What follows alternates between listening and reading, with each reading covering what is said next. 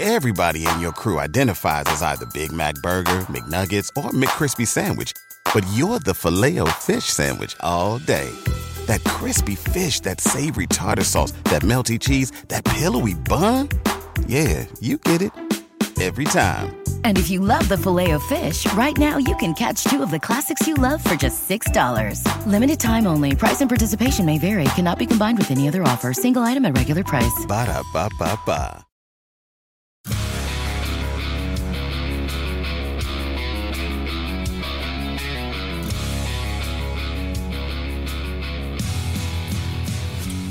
Good afternoon, everybody. John Gerber here, co-host of From the Rough podcast. On a sunny day here in San Jose, California. Yeah, we are on the road this week.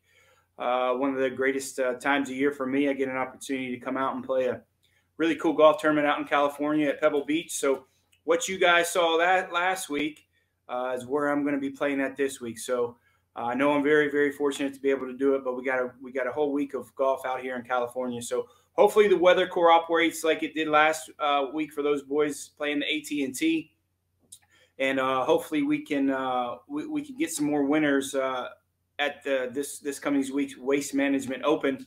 Didn't have a great last week at the AT&T, but I just kind of want to recap what we had last week. We did come through again with our alternate winner on Tom Hoagie.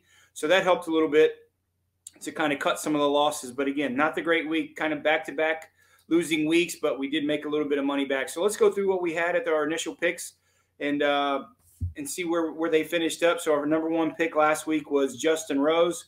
He finished T62. Our second pick, Seamus Power, finished T9th, and that was the guy that was looking great for 36 holes, shooting 64. He just couldn't bring it home, shooting three over par on the weekend on the easier Monterey Peninsula Country Club course, and then on the last round shooting even par at Pebble Beach. So little disappointing weekend for Seamus Power. He was looking good with the four-shot lead, but again, man, it's hard to win on the PGA Tour, and I see him kind of bouncing back and having a solid year and maybe winning one more time this year. But we had him at some pretty good odds at 33-1, and we were kind of keeping our fingers crossed as he was leaking oil there on Saturday. So, hey, let's just kind of move forward for him, and hopefully he can recover from that. So, our third pick was Matthew Fitzpatrick. Patrick finished T6th, so a pretty solid week for him. And our ham sandwich pick was McKenzie Hughes, finishing T16. So, hey, we were really solid on our initial picks. Was looking good there with Seamus again, to jumping in that winner's circle. But hey, we'll bounce back this week and next week with some more winners. But we'll go through the top tens that we had. We didn't hit on any of our two top 10 picks with Maverick McNealy and Kevin Streelman. Again, we talk about this all the time, some of the talent issues that Maverick has. Not really issues, but he's super, super talented.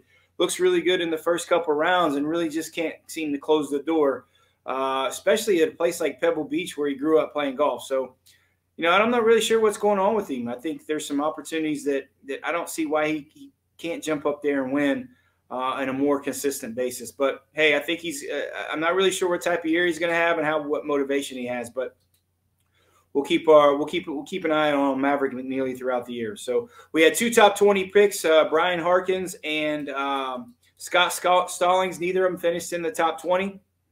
Unfortunately, I really thought there was a good opportunity for Brian Harkins to jump in that top 20 mark after his great finish that we talked about in the fall at the TaylorMade Invitational, shooting 21 under par, a record. And what very, very similar type of conditions, and very, very similar. I mean, obviously the same golf courses with the exception they play Spanish Bay, and the AT&T plays Monterey Peninsula Country Club. But hey, listen, he got a start. He got a great opportunity. He just didn't come through. And especially that with Scott Stallings also. So going into the weekend, we had two best bets after the third round. We thought there was an opportunity to hedge a little bit if Seamus Powers wasn't really going to win at 33-1. One of our hedging picks was Jason Day. He was plus 1,100. He didn't come through, win the golf tournament. He started at kind of a little far back at 11 under par. But I thought if he could get off to a hot start, I think he had an opportunity to jump up there. He bogeyed 5 and 6. 5 I can understand a little bit, but it only played 138 yards. I mean, that's a pitching wedge for him. And he makes bogey there, and then unexplainably he bogeys the par 5 sixth.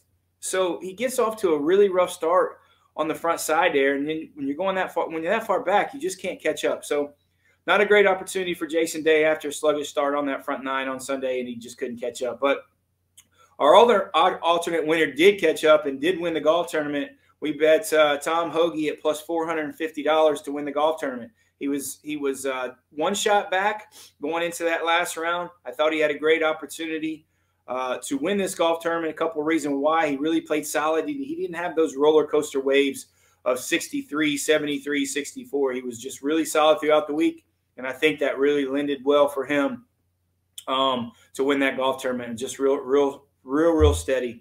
He birdied 16 and 17 out there, and that just kind of catapulted him for a two-shot victory. So good on him. We got a little bit of money back. We did lose $450 through the week.